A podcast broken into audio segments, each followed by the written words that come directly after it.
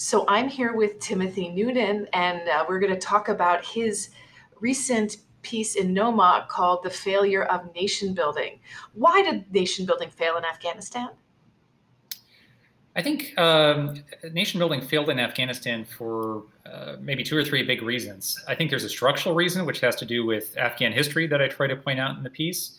Um, Afghanistan is in some ways um, kind of an outlier. It's very different from states like, say, Germany or Japan that have resources, that have industrial capacity within themselves to kind of generate enough income to administer uh, the land, the, the territory inside of their own borders. Uh, Afghanistan is, has always been kind of a, a parasite or an amoeba, if you like, um, within the international system that's that's kind of depending on these these foreign resources, um, and this creates certain pathologies.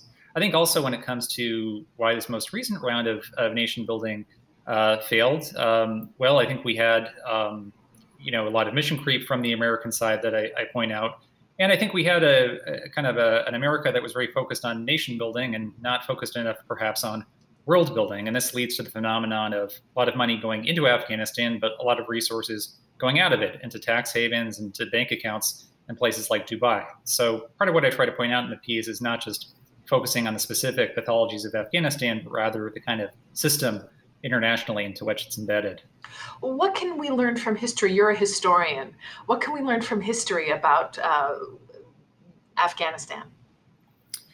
Uh, well, I think we can learn that it's a place that's often a mirror of the international community, not as we would like to imagine it, but as it uh, really exists. And it's been a place where uh, foreigners, often with uh, in collaboration with a Kabuli elite, um, have tried to realize uh, the kind of utopian visions um, of the day. So one thing I try to contribute to the conversation with this piece and with my work writ large is to you know, make this not really about specific Afghan pathologies or even the problems of the so-called uh, blob, uh, but really to point out how there's this larger structural pattern whereby in the past Turks, uh, Indian Muslims, uh, Americans, uh, Soviets, and now Americans again um, have tried to sort of project these visions of what a modern administration, what a modern state, what a modern international order should look like.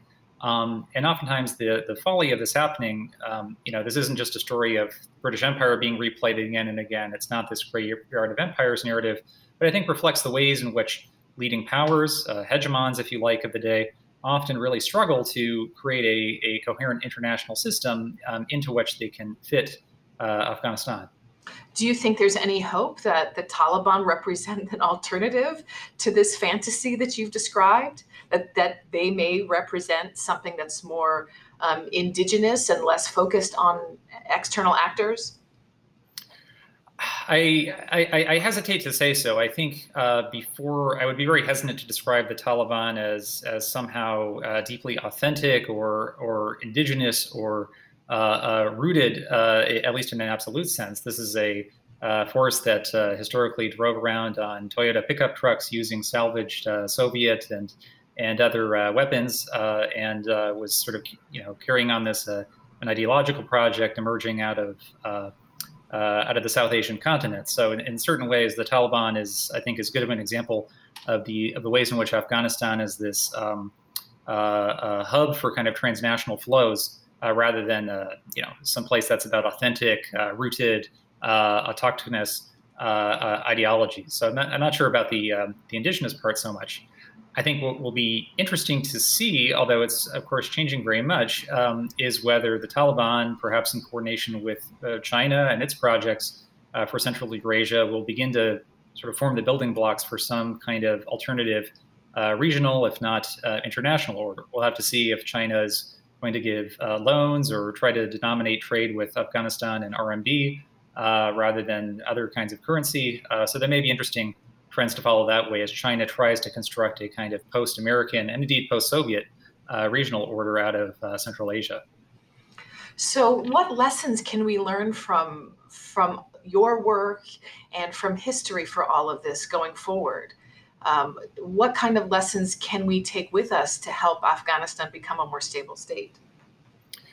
Well, I think one uh, I think one takeaway is that we need to have better global governance institutions. It's very easy to criticize Afghans for quote unquote refusing to fight. It's very easy to say, you know, why are these people running away from their country and ending up in uh, Greece and Turkey um, and Germany? But I think the fact is these what might appear to be pathologies at first glance are really reflections of the ways in which Afghanistan has failed to be embedded into kind of a meaningful international trading system, into uh, global development um, uh, uh, apparatus and, and structures uh, that would make it possible for the people inside of the country to live dignified, meaningful lives.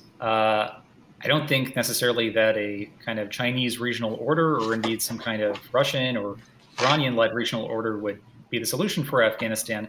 Uh, but what we have what we have seen is that the American project of the so-called liberal international order uh, really hasn't delivered for the people, and uh, you know I think that's where a lot of the attention needs to be. Great. Well, thank you, Professor Nunan. It was a pleasure to speak with you.